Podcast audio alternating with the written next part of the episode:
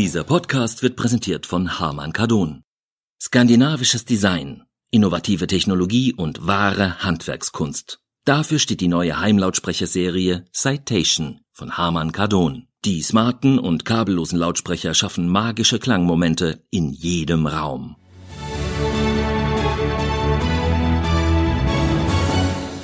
FAZ Digitech.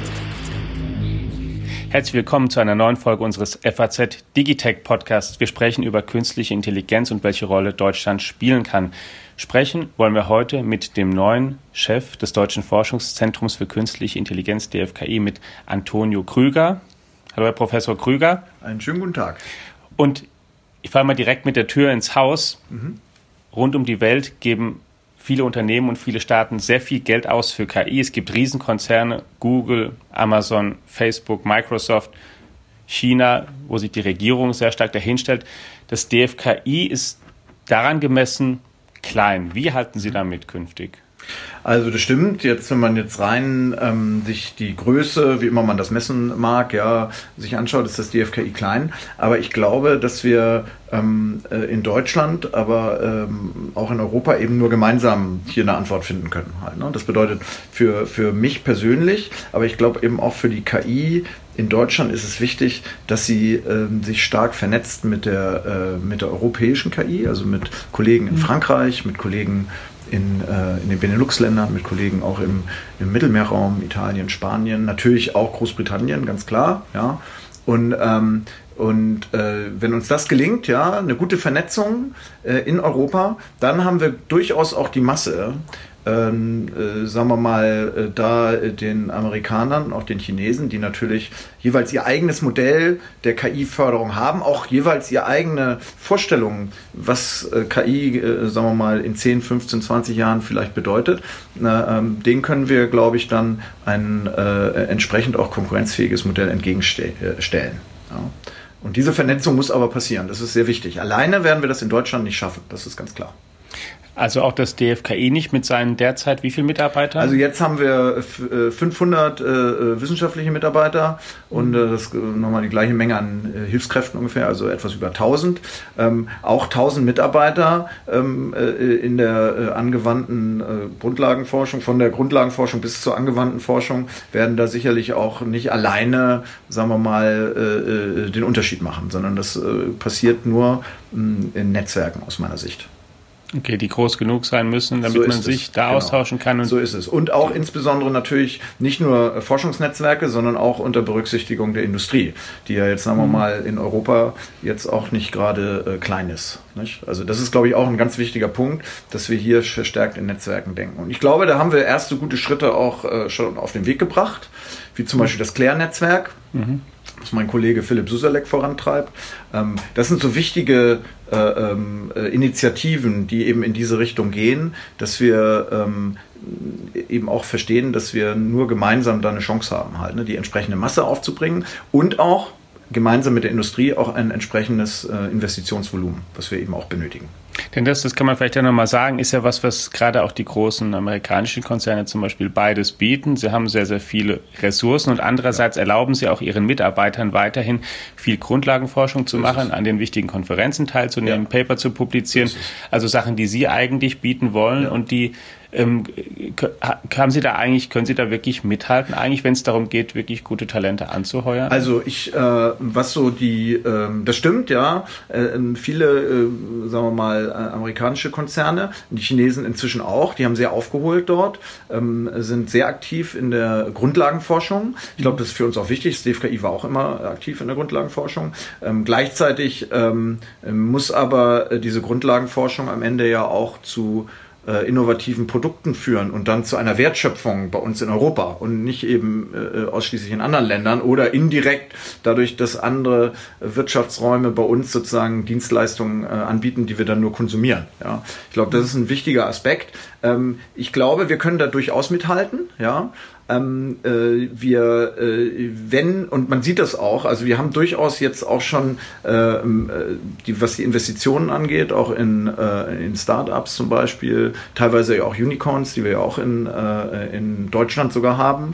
Ähm, das hat sich verbessert in den letzten Jahren, aber da stehen wir natürlich noch hinten dran. Also wenn wir das jetzt zum Beispiel mit, äh, mit USA vergleichen, ja, oder wenn wir es mit China vergleichen. Die Chinesen, äh, das ist natürlich vor allen Dingen dann etwas äh, zentralistischer gelenkt, aber trotzdem die Investitionssummen, die dort aufgerufen werden, sind natürlich andere. Aber ich glaube, unsere Chance ist auch ein äh, europäisches Modell der KI den beiden anderen Modellen entgegenzustellen, also dem sozusagen zentralistischen staatlichen Modell und dem Modell, was rein, fast rein nur auf freie Marktwirtschaft setzt. Ich glaube, wir haben doch auch ein anderes äh, Selbstverständnis, was man ja auch sieht bei der, äh, wenn ich das Beispiel mal Datenschutzgrundverordnung nennen darf, ja. Mhm. Ich glaube, keiner hätte sich vorstellen können, dass das doch, sagen wir mal, auch von den anderen Wirtschaftsräumen oder zumindest mal in den USA doch sehr positiv aufgenommen wird, nicht? weil ja, endlich klare Regeln da sind. Mittlerweile, das hätte, glaube ich, vorher keiner so richtig äh, für möglich gehalten. Ne? Und daran erkennt man, glaube ich, sehr gut, dass eben auch für die KI und auch für die Anwendung äh, in der KI dass wir da eine Chance haben, wenn wir uns klar sind, was, äh, äh wie, wir, wie wir die gerne sehen wollen, welche Werte uns an der Stelle wichtig sind und wie wir diese KI-Systeme hm, äh, ähm, sicher machen wollen, vertrauenswürdig, ja, äh, und eben dann auch am, am, Menschen orientiert und zum Wohle, sagen wir mal, äh, der Gesellschaft einsetzen wollen. Ich glaube, das sind wichtige Punkte. Und da die würden aber so auch, ja. Ja, die würden ja. so natürlich auch in den anderen Räumen die Leute sagen. Es würde natürlich in Amerika ja. auch niemand behaupten, wir wollen KI nicht am Menschen orientieren nicht so bauen, dass sie nicht die Bedürfnisse des das Menschen stimmt. benutzen. Ja. Ähm, und und ja. ähm, sozusagen alleine vom Wollen kommen wir nee, da noch nicht. Aber ich, ich hatte ja eben das Beispiel der Datenschutzgrundverordnung ja. genannt. Oder wenn Sie sich zum Beispiel die High-Level Expert Group anguckt, äh, angucken, die äh, Vorschläge, die dort die Experten gemacht haben zu mhm. äh, ethischen Fragen, auch die Datenethikkommission, äh, die ähm, äh, ja sagen wir mal auch ein, ein, schon auch an einigen Stellen vielleicht einen Tick zu weit gegangen ist aus meiner Sicht, aber im Großen und Ganzen denke ich mal schon in die richtige Richtung argumentiert. Ja, mhm. das sind alles Dinge, da äh, können Sie sicher sein, ja, die würden so in den USA nicht diskutiert werden zum Beispiel. Ja. Und natürlich orientieren sich nachher die, äh, müssen sich nachher die äh, Dienstleistungen, die Services, die Anwendungen, die wir mit KI bauen, die müssen sich schon daran auch messen halt, ne, dass wir das einhalten. Ne. Und dann, glaube ich, kann das ein äh, großer Exportschlager werden. Und äh, wie gesagt, das geht aber nur auf europäischer Ebene. Ja, da kann man als einzelnes Land, jetzt wenn Deutschland das äh, kann da zwar mit anfangen, aber das wird natürlich nicht funktionieren, wenn nicht äh, da auf europäischer Ebene ein Konsens gefunden wird und da alle an einem Strang ziehen. Jetzt ist das DFKI lange Zeit sehr breit aufgestellt ja. gewesen und hat die ganze wie soll ich sagen, Bandbreite ja. der künstlichen Intelligenz abgedeckt, ja. die ja eben nicht nur das maschinelle Lernen ist, wie man das heute manchmal denkt, aber ähm, eben viel, viel breiter und ist auch der Ansatz, den auch ähm, Wolfgang Walster ja lange verfolgt hat, der mhm. ähm, das mit aufgebaut und lange hat und lange Jahre geführt hat. Was wird sich denn unter Ihnen ändern? Das DFKI hat doch lange im Grunde das maschinelle Lernen ein bisschen vernachlässigt, oder? Ähm, ja, also wirklich also, gerade den Bereich, auf den heute sehr, alle Also gucken. wo Sie, äh, glaube ich, recht haben, ist, dass die ähm, dass eben vor 30 Jahren, als das DFKI gegründet wurde, mhm. da äh, war maschinelles Lernen in der KI natürlich eine, ähm, eine Nische. Ja, die gab es mhm. natürlich schon, ja, neuronale Netze gibt es seit den 60ern, die Konzepte, ne? Mhm. aber eben aus, äh, äh aus, aus Gründen der, äh, der verfügbaren Rechenleistung, natürlich der Daten, die nicht da waren und so weiter, äh, konnten die äh, sich nicht so entfalten, die Verfahren, wie das eben jetzt der Fall ist. Und wenn sie aus so einer Ecke kommen, ne, dann äh, denke ich mal, haben Sie recht. Ist es so, dass Sie natürlich äh, in jeder Zeit, und wir sind jetzt ja 30 Jahren dabei, in, in jeder äh, Zeit äh, eben immer auf die Verfahren setzen, die gerade ähm, vielversprechend sind halt. Ne? Und mhm. das war lange Zeit beim maschinellen Lernen nicht der Fall. Ähm, äh, das ist äh, auch richtig, dass jetzt seit 10, 15 Jahren sich das geändert hat. Ne? Und das DFKI, das muss man auch akzeptieren, natürlich dadurch, dass wir eben diese ganzen anderen Aktivitäten hatten, nicht vermehrt komplett umgesattelt haben auf maschinelles Lernen. Aber es ist trotzdem mhm. auch so, dass wir schon in den letzten zehn Jahren auch das maschinelle Lernen, also äh, das haben wir nicht verpasst, sondern da haben wir auch Schwerpunkte aufgebaut. Ich verweise nur auf unsere enge Zusammenarbeit mit NVIDIA, wo der mhm. Kollege Andreas Dengel in Karlslautern ja einen großen Schwerpunkt hat, wo wir also viel maschinelles Lernen, Dokumentenanalyse, äh, äh, Sentimentsanalyse und so weiter schon seit Jahren auch machen. Ähm, es ist richtig, dass andere, die sich komplett darauf spezialisiert haben, die sind natürlich an einigen Stellen vielleicht etwas sichtbarer in der Community des maschinellen Lernens. Aber ich glaube, dass wir ähm, äh, in Zukunft eben auch nochmal äh, verstärkt sehen werden, dass äh, hybride Systeme doch wieder vermehrt an Bedeutung gewinnen werden. Also, Sagen Sie nochmal ganz kurz, was ja, das ist. Ja? Also hybride Systeme sind Systeme, die äh, im Prinzip statistische Verfahren, wie zum Beispiel äh, klassisches maschinelles Lernen, aber auch natürlich ähm, äh, tiefes Lernen, also Deep Learning, äh, neuronale mhm. Netze, verwenden und das kombinieren mit äh, symbolischen Verfahren, die tatsächlich eher auf einer Modellierung beruhen, die zum Beispiel aus dem Domänenwissen kommt, ja, ein Experte. Mhm. Ein anderes Beispiel sind Knowledge Graphs die äh, äh, auch schon so eine Kombination sind, wo sie sozusagen zum Beispiel aus dem Internet mit Hilfe von maschinellen Lernverfahren Wissen extrahieren, dieses aber nicht rein wie in einem neuronalen Netz komplett äh, im Prinzip ähm, versteckt repräsentieren, sondern tatsächlich in einem Graphen, sodass daraus auch, der, der, ist lesbar, der Graph, da kann auch äh, ein menschlicher Experte andocken, der kann Sachen hinzufügen mhm. zum Beispiel. Also diese hybriden Verfahren die, die gibt es jetzt schon, da wird auch äh, äh dran geforscht, auch am DFKI übrigens. Und ich glaube, die werden tatsächlich in der Zukunft noch weiter an Bedeutung gewinnen, aus ganz unterschiedlichen Gründen. Das eine ist Erklärbarkeit, aber dann eben auch ähm, äh, ist es so, dass äh, im Moment sind ja viele der ähm, äh, äh, Deep Learning Systeme sind ja spezialisiert auf eine kleine Domäne in der Regel. Ja? Mhm. Und wenn Sie das jetzt erweitern wollen, das ist natürlich eine große Herausforderung, so, sagen wir mal, in Richtung ich sag mal, äh, allgemeinen, äh, äh, einer allgemeinen Intelligenz, da sind wir natürlich noch weit von entfernt, aber wenn Sie das Schritt weiter erweitern wollen, dann werden Sie eine, einen Verbund von KI-Systemen haben, ja, also ein mhm. Netzwerk von KI-Systemen. Und die werden Sie vermutlich zusammenbringen, nicht einfach durch irgendwie eine selbstgelernte Komponente, sondern eben über, ein, über einen Ingenieursprozess, ne, wo Sie Designwissen benötigen, wo Experten Dinge zusammenfügen und so weiter, wo Sie dann wieder so ein bisschen einmal in der klassischeren Informatik sind, aber ja. teilweise auch klassischere KI-Verfahren verwenden.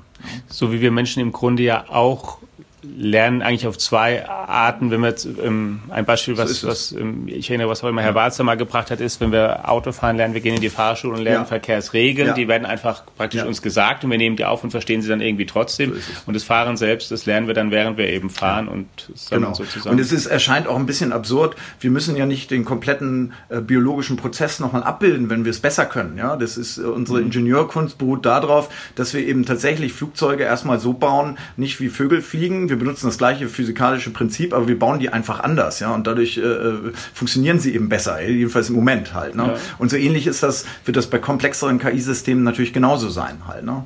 Und deswegen äh, ist es so wichtig, dass wir auch weiterhin relativ breit auch bei den KI-Methoden äh, aufgestellt bleiben. Und, und dabei ist auch klar, dass die, äh, die KI an den Grenzen die äh, verschwimmt ja auch in die allgemeine Informatik hinein. Ja, da äh, mhm. können Sie also gar nicht so ganz klar sagen, wo, äh, äh, sagen wir mal, die klassische in Anführungsstrichen Informatik aufhört und wo sozusagen die KI anfängt, sondern das ist, das geht ineinander über an vielen Stellen. Ne? Und das ist auch wichtig und das muss man berücksichtigen, weil ähm, äh, am Ende entstehen Innovationen auch immer an diesen Schnittstellen, ne? äh, interdisziplinären Schnittstellen, sowohl zwischen Wissenschaftsfeldern, aber auch innerhalb der Informatik selber, ja, die eben inzwischen auch schon so, obwohl sie noch relativ jung ist, doch ein, schon auch äh, viele komplexe Felder hat, wo Innovationen aber in der Regel immer an diesen Schnittstellen entstehen. Ja.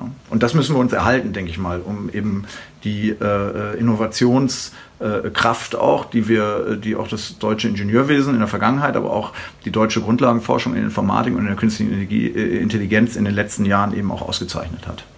Jetzt haben wir schon gesagt, das DFKI macht beides Grundlagenforschung ja. und versucht auch in der Anwendung sehr ja. stark zu sein. Was sind denn momentan wichtige Projekte, die Sie wirklich ganz konkret verfolgen, woran Sie arbeiten?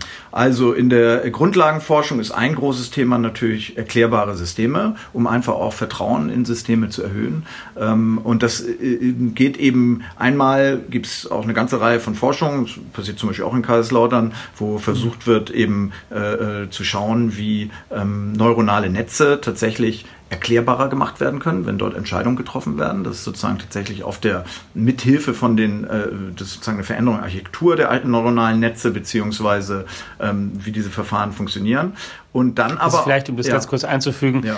das ist ja ein momentaner, wenn ich es richtig verstehe, ja auch eine wichtige Diskussion, dass viele das als Blackbox sehen oder zumindest sagen, okay, wir ja. wissen ja gar nicht genau, wie die auf die Ergebnisse kommen. Man weiß dann ungefähr, wie gut sie funktionieren, aber möchte halt im, gerade in sensiblen Bereichen wie in der Medizin zum Beispiel, wo wir ja auch gerne mal den Arzt fragen, so wieso verschreiben Sie mir jetzt das und das oder genau. wieso kommen Sie dann darauf, dass man da im Prinzip wissen möchte, Absolut. okay, was ist die. So ist es. Weil das äh, wird ja immer äh, auch in absehbarer Zeit so bleiben und dafür, ähm, ähm, sagen wir mal, das, da stehe ich auch absolut dahinter, ähm, dass am Ende bei vielen Entscheidungen zwar äh, äh KI-Systeme unterstützen können, aber dass am Ende die Entscheidung doch der Mensch trifft. Es gibt schon viele äh, Entscheidungen, die KI-Systeme für uns treffen, mhm. aber eben, sagen wir mal, im alltäglichen Leben, äh, wo das in der Regel nicht, äh, sagen wir mal, wo Fehlentscheidungen keine äh, richtig kritisches Problem bedeuten. Zum Beispiel, wenn Sie bei Amazon ein falsches Buch vorgeschlagen äh, bekommen, was Sie nicht interessiert, dann ist das ja. nicht weiter dramatisch. Ja? ja? Wenn aber, wie gesagt, ein,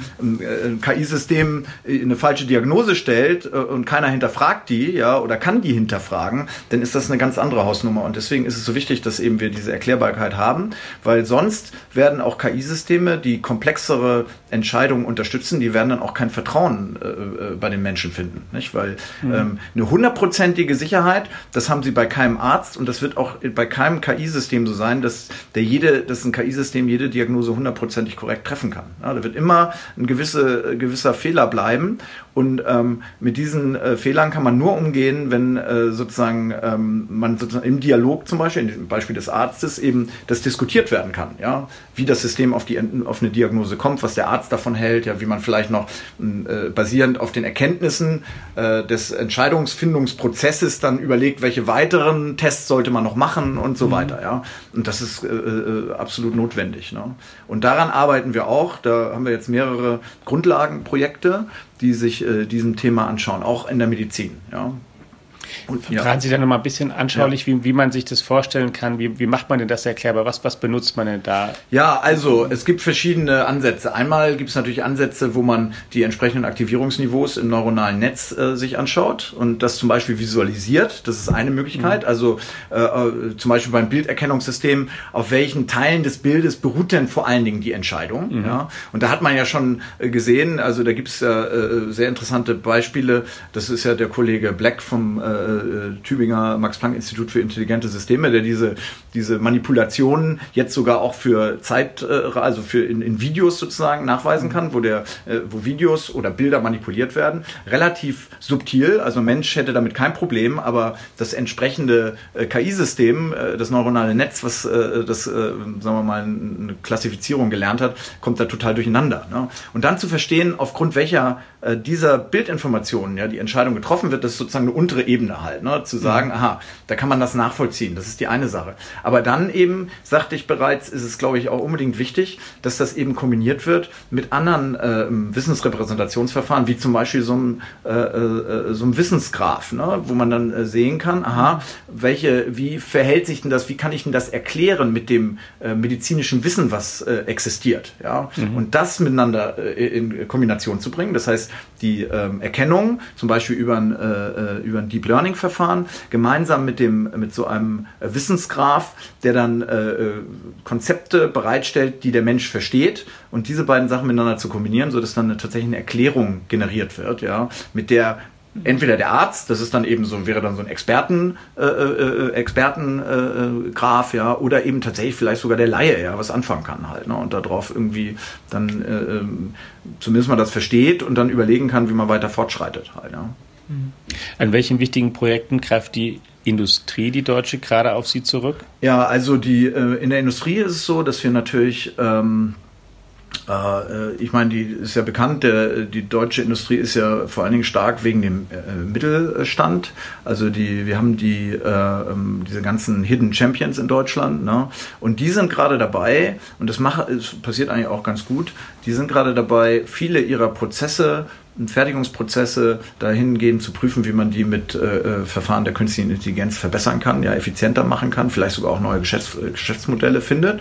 Und ähm, äh, da sind wir also äh, ganz eng mit äh, ganz unterschiedlichen Firmen unterwegs. Ein Beispiel, was ich nennen kann, ist zum Beispiel die Fabrik, äh, ähm, eine Optimierung der Prozesse in einer Fabrik. Heute ist das so, dass sie ähm, wenn Sie so, ein, so, so, so, eine Fertigungslinie haben, ja, mit ganz vielen Varianten und Konfigurationen, dann wird in der Regel, haben Sie so ein Optimierungsverfahren, das startet, äh, das braucht so einen, äh, einen, Tag irgendwie, bis es ausgerechnet hat, ja, wie sozusagen mh, der optimale Weg, sagen wir mal, oder die optimale Steuerung dieser Anlage mit den gegebenen Ressourcen und so weiter, wie die auszusehen hat, ja, wenn Sie bestimmte Produkte am Ende, am Ende des Tages produzieren wollen. Ja.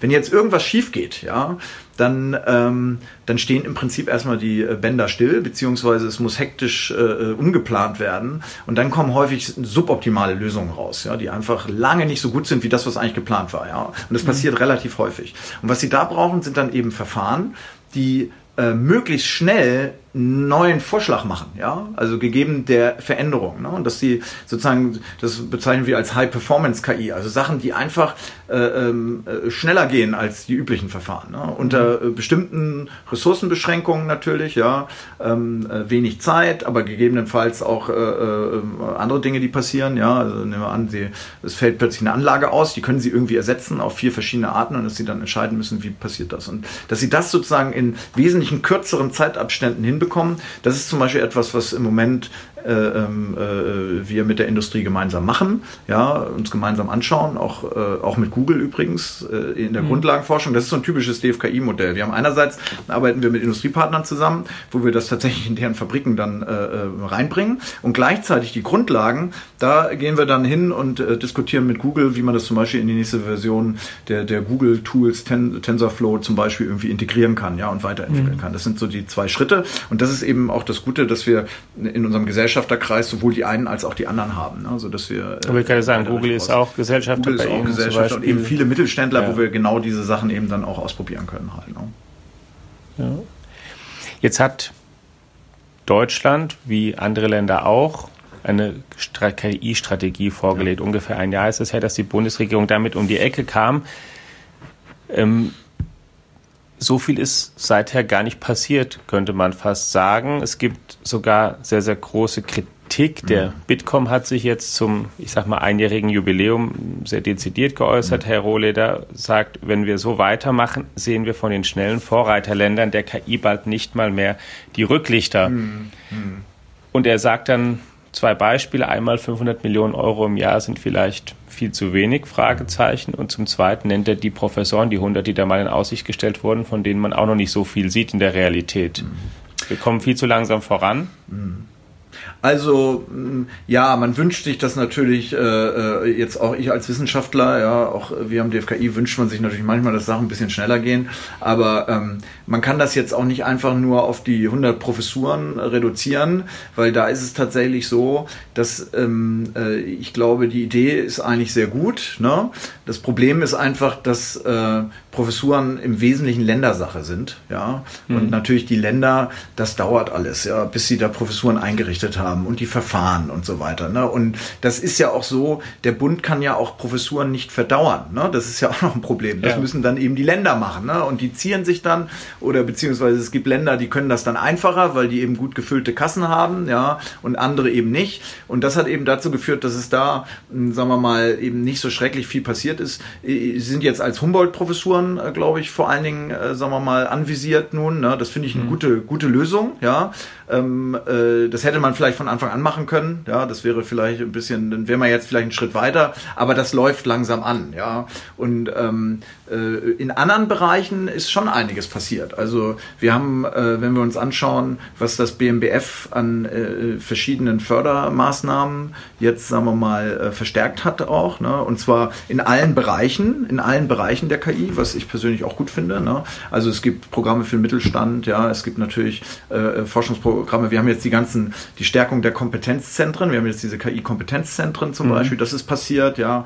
Wir, wir, Aber hab, gerade ja. dazu zum Beispiel, ja. KI, das sind auch mehrere, die Ja, dann ausgewählt wurden. Ähm, da ist, man versteht es sozusagen politisch, dass die gerne auch breit streuen wollen, weil sie wollen sich mit keinem verderben, aber müsste man nicht, um mitzuhalten, äh, stattdessen sagen, bevor wir es auf viele verteilen, einer kriegt halt ganz viel, der wird halt richtig Mhm. groß und richtig spitz und der kann dann, der ist wirklich ähm, erste Liga, anstatt Mhm. so zu vertröpfeln. Ja, das ist immer, ähm, also sagen wir mal so, ja, ich bin äh, kein Freund äh, der Gießkanne oder wie habe ich neulich, äh, hatte äh, ein, ein positiv besetzter Begriff der Flächenbeleuchtung. Ja, sehr- Das Hat mir sehr gut gefallen. Ich bin kein großer Freund der Flächenbeleuchtung, ja, was praktisch die Gießkanne ist, ja. Ja. Das bringt natürlich nichts, ja. Andererseits weiß ich nicht, ja, wie viel haben wir jetzt? Sechs oder sieben Kompetenzzentren, ja. Mm, Da ist, äh, äh, das ist äh, jetzt kann man das nicht als reine Gießkanne bezeichnen. Ne? Da, und das sind schon sehr gute Kollegen, die da äh, ausgewählt wurden, ja, und auch wirklich Orte, wo ich sagen würde, da äh, ist auch richtig was passiert in den letzten Jahren. Ne? Aber es ist klar, eigentlich würde man sich wünschen, zumindest mal auf europäischer Ebene, dass wir da so ein echtes äh, Leuchtturmprojekt haben halt. Ne? Sowas wie CERN der KI, sagt manchmal der Philipp Susalek. Ne? Ja, genau, Das- zum das- Beispiel sowas. Genau. Oder so noch zu sagen, dass Ja. es vielleicht auch in einer, was weiß ich, Stadt steht, in der auch sich ähm, entsprechend Unternehmen Ja. ansiedeln. Das ist natürlich Ja. auch, dass die in Deutschland nicht verteilt sind. Genau. Man kann jetzt, weiß ich nicht, aus dem Bauch raus, man kann nach Berlin natürlich gucken Ja. als eine Möglichkeit oder, oder in München, wo sich. Hm. ziemlich viel konzentriert und sagen, okay, wo schon ähm, auch die internationalen Konzerne Ja. sind, da. Also meine Antwort, ich würde da einfach nochmal an das anknüpfen, was ich vorher äh, gesagt hatte. Ich glaube, man könnte das für Deutschland theoretisch machen, aber mh, ich hätte dann eher das Gefühl, dass das wahrscheinlich einen europäischen großen Wurf, ja, wo man sagt, man findet irgendwie so ein äh, äh, Zentrum in Europa, wo alle KI-Wissenschaftler in Europa zusammenkommen, ja, was sozusagen ein Anlaufpunkt ist. Und das, das halte ich wirklich für eine, für, für eine Notwendigkeit, ja, um äh, äh, auch gegenüber USA und China zu bestehen. Ähm, mein Gefühl wäre, wenn wir sowas erstmal in Deutschland machen würden, das würde vielleicht eher so eine Lösung behindern, halt, ne, auf europäischer Ebene einen, einen großen Wurf zu machen, halt. Ne. Ähm, aber trotzdem- dauert die ja. europäische nicht zu lange? Oder Ja, länger in Deutschland? hm, Hätte man es ja. dann erstmal? Weil wenn ich mir man's vorstelle, in, in Deutschland ja. ist es ja wahrscheinlich schon Ja. schwer, sich zu einigen, Ja. wenn jetzt Deutschland und Frankreich sich einigen müssten, wo in welchem Land es steht. Ähm, Ja, also ich denke mal, ich selber äh, bin äh, auch jemand, der mh, auch eher so in Netzwerken denkt. Ja, das ist, denke ich mal, äh, aus meiner Sicht eben auch jetzt so ein Paradigmenwechsel. Früher hatte man häufig äh, entweder sehr mit der Gießkanne oder einen einzigen Riesenleuchtturm. Ich glaube, einige starke Standorte, die sehr gut vernetzt sind, darauf kommt es eben auch an, ja, die gemeinsam agieren. Ja, das ist eigentlich äh, das äh, bessere Zukunftsmodell. Ne? Und dann eben eine große Repräsentanz irgendwie in Europa, ja, die aber auf dem Netzwerk aufbaut, ja, ist klar, das, äh, das muss, muss so sein halt. Ne? Äh, Ich glaube, das ist äh, eine, eine zeitgemäße Lösung, weil dann auch andere Akteure leichter andocken können. Industrie kann leichter andocken zum Beispiel. Ne? Ich glaube, das ist ja auch ähm, äh, das DFKI ist ja deswegen auch ein Erfolgsmodell, weil es eben diesen Netzwerkgedanken auch immer mit den Gesellschaftern und über die Gesellschafter hinaus immer auch immer mit der Industrie immer gelebt hat. Ne? Äh, klar, das war auch immer äh, ähm, gefördert durch äh, die Regierung, äh, weil wir immer in Konsortial, äh, auch großen, teilweise großen Konsortialprojekten aufgetreten sind, ja, die meiner Meinung nach auch äh, äh, viel Gutes gebracht haben und weiterhin auch Sinn machen, ja, aber die sind eben nicht auf Dauer angelegt, ja, also nicht irgendwie bis in die Ewigkeit, ne, sondern das sind ja immer Projekte, die eine gewisse Zeit lang laufen und, und dann aber auch Ergebnisse liefern müssen halt, ne, und äh, diesen Netzwerkgedanken, ja, das ist, glaube ich, das, was, was, äh, was uns voranbringt halt, ne, wenn wir den stärken und fördern halt. Ne? Wird das KI-Netzwerk, das DFKI-Netzwerk auch größer? Gibt es mehr Standorte? Ja, wir sind, das ist sicherlich auch ein, äh, ein wichtiger Aspekt auch für uns. Wir haben ja gerade jetzt im Frühjahr ähm, den Standort Nieder oder das Labor Niedersachsen in unserer Terminologie. Das heißt, die äh, ersten fünf Jahre äh, gibt es so eine Art Probezeit, kann man sagen. Ja, wobei bisher äh, eigentlich Probezeit immer bestanden wurde. Also es gibt eigentlich erst einen Fall, wo wir unseren Standort, den Standort Bremen dazu bekommen haben. Also es gibt jetzt Oldenburg und Osnabrück seit, äh, seit dem Frühjahr.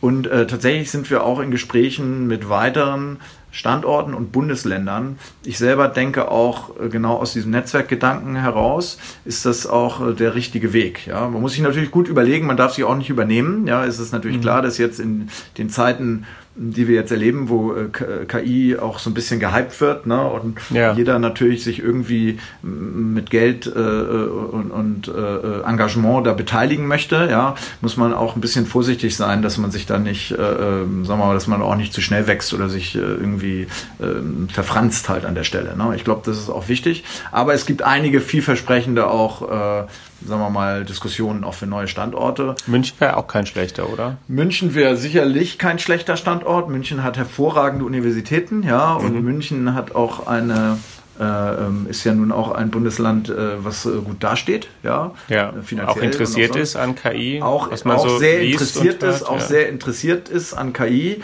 und insofern ist das auch tatsächlich äh, ein Kandidat, äh, den wir, äh, der, den wir uns sicherlich auch angucken halt, ja. Und äh, schauen wir mal, ja, wie, wie, der, wie der Bayer sagt. Okay. Und nochmal zur, zur deutschen Strategie, 500 Millionen im ja. Jahr ist genug oder? Also ich persönlich halte das, äh, äh, es ist immerhin etwas, ja, ist schon ein ganz guter Start, aber eigentlich müsste man mehr in die Hand nehmen. Ja, das würde ich auch, würde ich auch unterstreichen, ja, was die Bitkom sagt, ja. Ähm, ich glaube, wir können mehr als, äh, ähm, als deutsche Volkswirtschaft, ja, die kann da mehr leisten an der Stelle. Ne? Das muss man mal gucken, mhm. was kann man leisten, ne? Ähm, weil einfach äh, äh, KI Im Gegensatz vielleicht zu anderen äh, ähm, äh, Zeiten, wo es auch immer einen KI-Winter gab, nach jedem KI-Sommer, glaube ich nicht, dass es nochmal einen KI-Winter geben wird, sondern mhm. der Hype wird sicherlich sich so ein bisschen abflachen, aber ähm, äh, die, äh, sagen Wenn, dann gibt es einen kalifornischen Winter. Ein, einen kalifornischen Winter, ganz milde vielleicht, ja, ja, der vielleicht auch ganz gesund ist, ja, wenn mhm. man, wenn die Temperaturen wieder ein bisschen runterkommen. Aber das Thema, äh, ähm, äh, das wird bleiben, im Gegenteil, ja, das wird noch mehr an Bedeutung gewinnen und wird tatsächlich auch bestimmen äh, äh weltweit, ja, welche der Volkswirtschaften äh, tatsächlich auch äh, Wertschöpfung betreiben können, ja, wenn die äh, das Thema KI, sagen wir mal, gut in ihre Wirtschaftsabläufe, in ihre Industrien, in ihre Dienstleistungen integrieren können, ja, dann hm, werden die sicherlich auch erfolgreich sein. Deswegen ist das auch so wichtig, da äh, entsprechend rein zu investieren, halt in solche Themen. Ja. Jetzt haben wir viel schon gesprochen über das DFKI und was Sie da vorhaben als der neue mhm. CEO und auch über Deutschland und die Strategie. Mhm. Wir haben noch wenig gesprochen über den Wissenschaftler Antonio ja. Krüger, der schon viele Jahre am DFKI selbst auch verbracht hat, davor andere Stationen hatte, der sich für verschiedene Gebiete interessiert. Eines ja. ist Ubiquitous Computing. Ja. Und es gibt einen Aufsatz von einem verstorbenen Wissenschaftler, Mark Weiser, ja. The Computer for the 21st Century, ja. der sie geprägt, fasziniert hat. Ja, kann man hat. sagen, absolut, ja, kann man sagen. Also Mark Weiser, der in den äh, 80er Jahren äh, seine Hauptschaffensphase äh, äh, äh hatte, der hat schon, und bei Xerox Park, das war ja, ist ja auch bekannt in, in den USA, das war eines der Labore, wo viele Informatik Innovationen, äh, Konzepte ihren Ursprung gefunden haben. Also mhm. der Laserdrucker, ja, äh, äh TCP/IP-Netzwerktechnologie, ähm, die Maus, ja, äh, der erste grafische Desktop-Computer und so weiter. Mm, ähm, und er hat damals schon postuliert, dass ähm, äh, Computer immer kleiner werden, das war irgendwie klar, aber dass das eben bedeutet, dass unser Alltag im Prinzip durch ähm, äh, Computer, sagen wir mal, äh, auf eine gewisse Art und Weise unterwandert werden. Er hat immer gesagt, das verschwindet sozusagen in der Tapete. Ja, die äh, Rechenleistung äh, verschwindet in der äh, Tapete und ähm, das bedeutet, es verschwindet sozusagen von unseren, aus unseren, das war so seine Vision, aus äh, äh unserer Welt in dem Sinne, dass wir es nicht mehr sehen, ja, mhm. vielleicht auch nicht mehr anfassen müssen, also keine Tastatur und so weiter, ja, sondern eben natürliche Interaktionen, ja, gleichzeitig aber eine hohe Vernetzung auch, also äh, sehr viele kleine Recheneinheiten, die stark vernetzt sind, die Sensorik verwenden, um äh, die Umgebungs, äh, um die Welt wahrzunehmen, die Zustände in der Umgebung wahrzunehmen und daraus ihre Schlüsse zu ziehen, ja. Und wenn Sie sich mal anschauen, äh, und er hat verschiedene ähm, auch Dinge vorhergesagt, wie zum Beispiel der, das äh, Smartphone oder der Handheld-Computer, den hat er damals schon vorher gesagt. Tablets, hier auf unserem Tisch liegt ja einer, mhm. ja, hat er auch vorher gesagt, die Klasse. Ne? Er hat also äh, erkannt, weil er sich eben orientiert hat an dem, was Menschen so verwenden. Ne? Also mhm. äh, wie groß unsere Hände sind, ja, also an der Ergonomie. Ne? Und, äh, und äh, diese Sachen sind tatsächlich eingetreten, ja, diese Visionen. Was noch nicht so ganz eingetreten ist, äh, äh, da haben wir noch ein bisschen äh, so Weg vor uns, ist, dass ähm, all diese Computer, die so in unserer Umgebung integriert sind, dass die wir die wie aus einem Guss bedienen können halt. Ne? Und mhm. das ist etwas, was mich äh, also damals sehr fasziniert hat. Ne? Wie können wir äh, aus so von, wegkommen von so einem monolithischen Konzept der Interaktion, ja, von mit so einem Tablet oder mit so einem Smartphone oder mit einer Tastatur, wie können wir sozusagen so einen ganzen Zoo von äh, Prozessoren und Rechnern in unserer Umgebung, ja, äh, bedienen überhaupt, ja, sozusagen mhm. domptieren. Ne?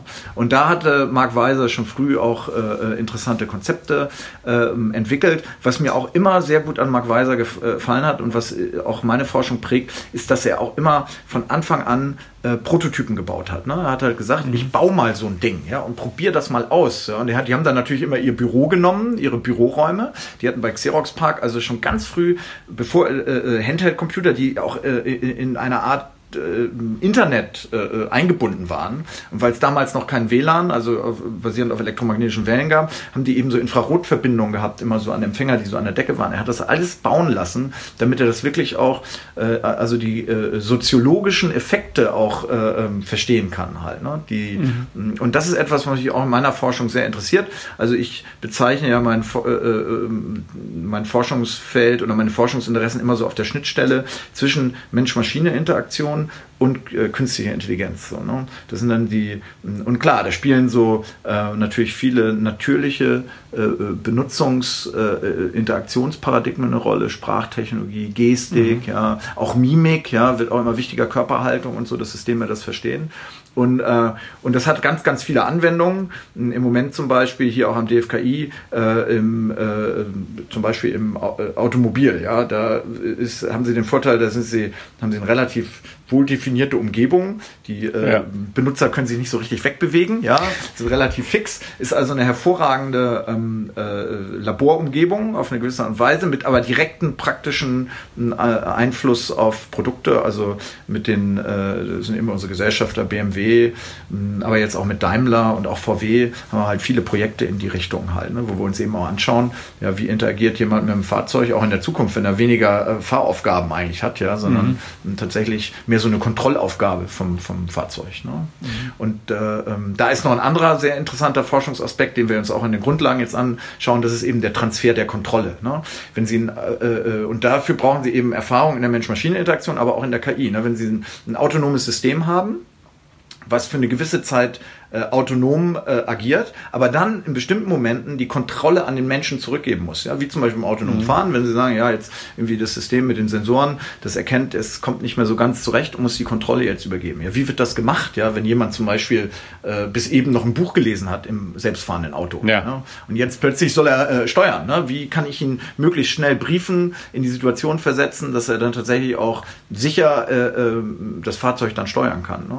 Und das haben sie nicht nur beim autonomen Fahren, sondern haben sie zum Beispiel auch bei der äh, Interaktion mit äh, Robotern, ja, also die ganze, äh, das ganze Thema der Cobots, wo eben äh, Roboter gemeinsam mit äh, Menschen Aufgaben lösen, in direkter Interaktion, also nicht sozusagen der Roboter im Käfig, sondern Mensch und Roboter gemeinsam. Auch hier wird es so sein, dass äh, der Mensch äh, Aufgaben vielleicht delegieren kann, die macht dann der Roboter, und dann wird der Roboter aber auch äh, nicht alles selber lösen können. Wir wissen ganz genau, also es gibt eine ganze Reihe von Dingen, die Roboter nicht so gut können, zum Beispiel in der Feinmotorik oder wenn sie einfach wegen der Roboterergonomie bestimmte Sachen nicht erreichen können, wo sie dann den Menschen zur Hilfe äh, äh rufen müssen. Und dann in der Interaktion kann der Roboter dann auch vom Menschen lernen, ja, wie er es besser machen kann halt. Ne? Und diese Konzepte, das sind Dinge, die mich sehr interessieren halt. Ne? Und die wir hier auch am DFKI und das muss ich dazu sagen, äh, wir machen ja nicht nur Industrieforschung, wir haben auch eine lange Tradition, auch am DFKI äh, Projekte ähm, äh, zu machen, die von der Deutschen Forschungsgemeinschaft gefördert werden. Das sind ja typische Grundlagenprojekte. Mhm. Oder äh, zum Beispiel im Rahmen von Sonderforschungsbereichen sind also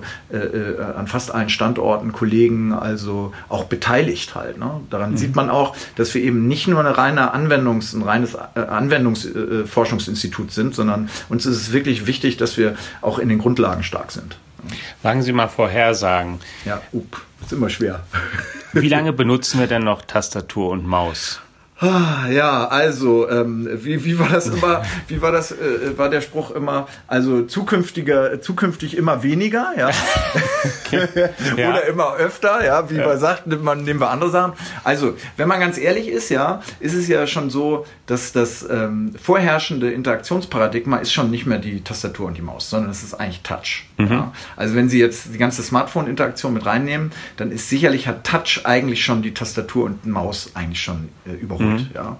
Ähm, und das wird weiter zunehmen. Ja, ich glaube, wir werden äh, äh, werden die Sprach, äh, äh, Spracherkennung ist so gut geworden, ja, dass jetzt eigentlich nur noch so ein bisschen so ein, äh, eine Generation heranwachsen muss, die das äh, sich stärker aneignet, das zu verwenden. Das sehen wir auch schon, ja, dass sozusagen jüngere Leute da eher ein bisschen affiner sind als ältere bei der Sprachinteraktion. Das ist ja auch immer eine kulturelle mhm. Frage. Mhm die wird äh, immer besser und, äh, und auch die multimodale Interaktion, das heißt, wo sie so Gestik zum Beispiel auch verwenden äh, zur Bedienung im Fahrzeug oder so, das sehen wir auch. Also ich äh, äh sag mal so, ich glaube nicht, dass die Tastatur, Tastatur verschwinden wird, weil die Tastatur ähm, für bestimmte Sachen einfach ergonomisch gar nicht so schlecht ist halt. Ne? Mhm. Also sie können einfach schneller tippen, als sie zum Beispiel sprechen können, also wenn sie das gut machen können. Ne? Und äh, das ist einfach ein äh, sehr effizientes Werkzeug, ja, aber man muss es natürlich stark trainieren. Ich sage immer, das äh, Tastatur ist immer ein bisschen Expertenwerkzeug. Ne? Es gibt mhm. Expertenwerkzeuge und, und Werkzeuge für Laien und äh, äh, keiner würde ja nur weil, äh, also ich meine, solange man da einen Vorteil von hat, ja, wird das auch weiter verwendet werden. Und deswegen glaube ich auch, dass wenn jemand viel Texte schreiben muss, und Texte hat man ja immer tot gesagt, aber wenn man sich das Internet anguckt, ist das meiste, die meiste Information doch Text. wieder ja, ja. voll mit Text. Also der wird uns noch ganz schön lange begleiten, der Text, ja. ja. Äh, und solange es Texte gibt und Leute Texte generieren, wird auch die Tastatur da bleiben halt. Ne? Aber sie, die Bedeutung wird natürlich insgesamt zurückgehen, weiter zurückgehen. Ja, davon gehe ich schon aus. Wann kann ich nach China fahren und habe vielleicht einen Knopf im Ohr und kann einfach mich mit Leuten unterhalten, ah. ohne dass ich Chinesisch Ja, also da kommen wir ja zurück auf Verbmobil. Ne? Das war ja da damals eins der ersten Projekte, die sich das angeguckt hat. Noch sehr umständlich mit äh, mhm. großen Serverinfrastrukturen und äh, natürlich auch einem gewissen Delay und es ging auch nur ganz bestimmte Dinge. Aber insgesamt hat das schon äh, nicht schlecht funktioniert. Und inzwischen ist das ja schon wesentlich weiter. Also ich glaube, soweit sind wir davon nicht weg, ja, mhm. von diesen Übersetzungssystemen. Ich würde mich mal so aus dem Fenster den Knopf im Ohr, hm, naja, Weiß ich nicht. Aber ich glaube schon, dass das etwas ist, was wir erleben werden und vermutlich dauert es auch nicht mehr so lange. Also ich würde mich mal, würde jetzt mal sagen, äh, fünf bis zehn Jahre, ja, sowas in der Größenordnung, glaube ich. Werden wir solche Systeme haben, die brauchbar sind halt, ne, die Touristen dann auch benutzen können. Mhm. Mit dem Smartphone können sie es zum gewissen Grad jetzt schon halt, ne? Ja wenn Sie sich so Google, zum Beispiel von Google das angucken, das, die Translate und die, die kommen jetzt ja auch rein in die, äh, äh in die Übersetzung. Und wir haben ja auch hier am DFKI mit Josef von Gennerbit einen äh, Kollegen in der Sprachtechnologie, der ja ein äh, maschineller Übersetzungsexperte ist. Und wenn ich mir mhm. anschaue, was da auch mit Deep Learning für Fortschritte gemacht wurden in den letzten Jahren in der maschinellen Übersetzung, ne, das ist schon bemerkenswert halt. Ne? Also deswegen glaube ich schon, dass das nicht mehr so lange dauern wird, dass man so einen Knopf im Ohr hat, äh, ähm, weil von der Technologie her mit einem entsprechenden Cloud-Dienst verbunden, ja, äh, ähm, haben sie viele der Aspekte eigentlich jetzt schon halt, ne, mhm. die, die für so ein System äh, notwendig sind. Ja. Denn was die Deutschen natürlich interessiert, das Roboterauto, ja. über, dies, über das es auch viel zu lesen, viele sehr vollmundige Ankündigungen ja. auch gibt. Ähm, das kann man sich vorstellen, dass auf Autobahnen oder in bestimmten Situationen, in Bereichen man da schon gar nicht mehr vielleicht so weit von weg ist ja. oder auch, ich glaube, in manchen, manchen Minen auch in fahren auch schon Laster zum Teil ja. ziemlich automatisiert ja. herum. Aber jetzt mal das echte Auto, das wirklich in den ganz gewöhnlichen Stadtverkehr reinfährt. Also ähm, je unvorhersehbarer die Situation, je schlechter die Modellierung der Umgebung, desto unwahrscheinlicher, sage ich, ja, dass das mhm. passieren wird. Ähm, und ähm, Sie haben völlig recht, ja. Ich äh, ähm, denke mal, dass auf ähm, Autobahnen, ja, Landstraßen, ja, wo sie einen hohen, relativ einfach auch einen hohen Modellierungsgrad in guter Qualität äh, erreichen können und wo auch, sagen wir mal, die Situationen nicht so komplex sind, werden wir das sicherlich haben. Aber ich ähm, glaube nicht, dass wir dass wir in, äh, kurz- bis mittelfristig das erleben werden, dass wirklich Leute Fahrzeuge einfach ganz ohne Steuerrad, sage ich mal einfach, ja, ähm, äh, benutzen werden können und dann an beliebige Stellen irgendwie in Europa fahren werden können. Ja, das wird mhm. nicht passieren. Ja, das ist, äh, das hat ganz viele Gründe. Das äh, hat vor allen Dingen aber äh, Gründe, dass äh, natürlich an so ein ähm, Roboterfahrzeug ganz andere Anforderungen gestellt werden als an einen menschlichen Fahrer. Ja, so ein menschlichen Fahrer, der ist in der eigenen Verantwortung. Ja, das geht dann schon auch ein bisschen in ethisch-philosophische Fragestellungen herein. Der ist in der eigenen Verantwortung. Der ist auch in der eigenen Verantwortung, Gesetze zu überschreiten beim Fahren. Ja, mhm. was zum Teil eben äh, auch äh, manchmal notwendig ist. Ne? Also wenn Sie dran denken, da bleibt ein Auto liegen und da ist ein, ein weißer Mittelstreifen irgendwie, der ist durchgezogen, ne?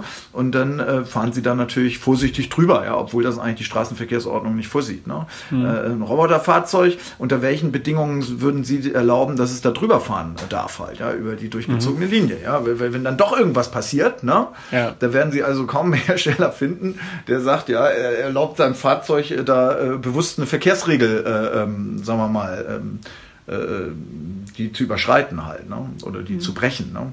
Und insofern, äh, und wenn sie dann sich an Situationen in der Raschauer, ich sage mal, ich bin ja halb Italiener, äh, wenn sie Neapel in der Raschauer, ja, da ist mir also unklar, ja, wie ein autonomes Fahrzeug wirklich sich da äh, äh, so geschickt, ja, wie der äh, Durchschnittsnapolitaner, äh, wie die sich da durchschlängeln wollen halt. Ne? Also deswegen glaube ich, äh, es wird äh, äh, Bereiche geben, auch relativ zügig, wo wir so ein relativ hoch automatisiertes Fahren erleben werden. Aber ähm, äh, sagen wir mal, Fahrzeuge ohne Lenkrad, ja, oder ohne äh, die Möglichkeit, dass der Mensch irgendwie übernimmt, werden wir nur in begrenzten äh, Anwendungen sehen. Ja? Also man kann sich so Taxis mhm. zum Beispiel vorstellen, die dann eben Busstuburen verwenden können und so weiter. Mhm. Ähm, äh, oder äh, Taxis, wo dann tatsächlich dann, wenn dann so eine Situation entsteht, die wir eben, äh, die ich eben genannt habe, wo dann eben ein äh, Teleoperator übernimmt, ja, und dann eben in Verantwortung die Situation löst, ne, und dann wieder ja. in autonomen Modus schaltet. Ne? Und das, das werden wir vermehrt sehen, ja, das wird also äh, eher die Zukunft sein. Und dann haben wir wieder die interessanten Fragestellungen, wie dann die entsprechenden Schnittstellen aussehen, ne? wenn so mhm. diese Kontrolle wechselt. Ja, das hatte ich ja vorher erwähnt. Ne? Also mh, daran glaube ich eher, ja, dass das äh, zügig kommen wird. Und eine allerletzte Vorhersage, die viele Menschen, wie soll ich sagen, für KI fasziniert, also viele ja. Nicht-Informatiker, die auch sie davor Grusel macht, weil ja. sie die aus Hollywood kennen mhm. und aus ähm, Fernsehserien, so dieses Thema eine allgemeinere künstliche ja. Intelligenz, wo man ja ganz klar sagen muss, dass es so etwas heute nicht mal ansatzweise gibt und ähm, wir auch sehr weit noch davon entfernt ja. sind. Aber wie weit denn eigentlich noch? Ist es da sozusagen, ist es eine Frage von vor allen Dingen von noch mehr Rechenleistung, noch mehr Daten oder fehlt uns einfach noch viel zu viel Grundverständnis mhm. davon, was so allgemeine Intelligenz eigentlich ist. Ja, also das Grundverständnis äh, fehlt uns tatsächlich auf jeden Fall immer noch. Ja, das mhm. ist ganz klar. Ich selber habe ja in einem äh, Graduiertenkolleg promoviert. Äh, das hatte äh, zur Kognitionswissenschaft. Das war sozusagen ein interdisziplinäres Kolleg. Das ist jetzt ja auch schon weiß ich, 20 Jahre her. Interdisziplinäres Kolleg. Da waren Informatiker, da waren Psychologen, da waren äh, Philosophen auch drin, Computerlinguisten und ähm, und da da habe ich damals schon als äh, äh, Doktorand äh, verstanden, wie wenig wir eigentlich wissen von der Art und Weise, wie menschliche mhm. Intelligenz funktioniert. Ich meine, wir nähern uns dem Ganzen, aber selbst mit neuesten Methoden, wie zum Beispiel ähm, äh, den äh, MRT-Methoden, ja, wo wir ja wirklich auch dann zumindest mal äh, Aktivierungspotenzial im Hirn uns anschauen können. Selbst äh, äh, mit den Methoden sind wir einen Schritt weiter gekommen, aber es ist immer noch so, dass wir weit davon entfernt sind, wirklich äh, vollständig zu verstehen, wie zum Beispiel das menschliche Gehirn wirklich funktioniert, auch im Zusammenspiel halt, ne, und wie die Intelligenz Intelligenz sich daraus tatsächlich in dieser Macht entwickelt, die wir selber auch erleben, halt jeden Tag, eigentlich in ganz alltäglichen Dingen. Ne?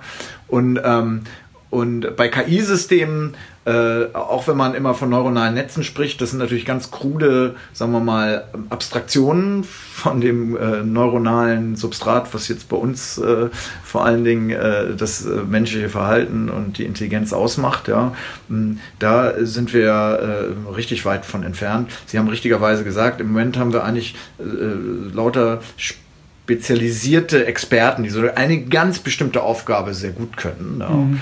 aber äh, es gibt keine Intelligenz, die dieses in der Vernetzung, selbst wenn sie diese so zusammenschalten würden, ja, nehmen wir mal an, sie würden einfach 20 Systeme zusammenschalten, die eben 20 Dinge gut können, dann ist, bedeutet das, ist es heutzutage immer noch nicht so, dass sie dann tatsächlich sowas wie eine Alltagsintelligenz entwickeln würden, ja, sondern sie haben dann im mhm. Prinzip ein System, was so zwischen verschiedenen Situationen schalten, durchschalten kann. Ne? In der Forschung ist es so, dass natürlich gerade dieses Transferlernen, das heißt, was kann ich denn jetzt aus der einen Lernsituation, zum Beispiel bei der Unterscheidung von Katzen- und Hundebildern, denn äh, rüber retten in eine andere Situation, zum Beispiel in einem äh, Fertigungsprozess, ja, wo ich was anderes mhm. unterscheiden können muss, ja. Das sind ganz spannende Fragen, ja, aber auch da sind wir im Prinzip äh, äh noch am Anfang. Ne?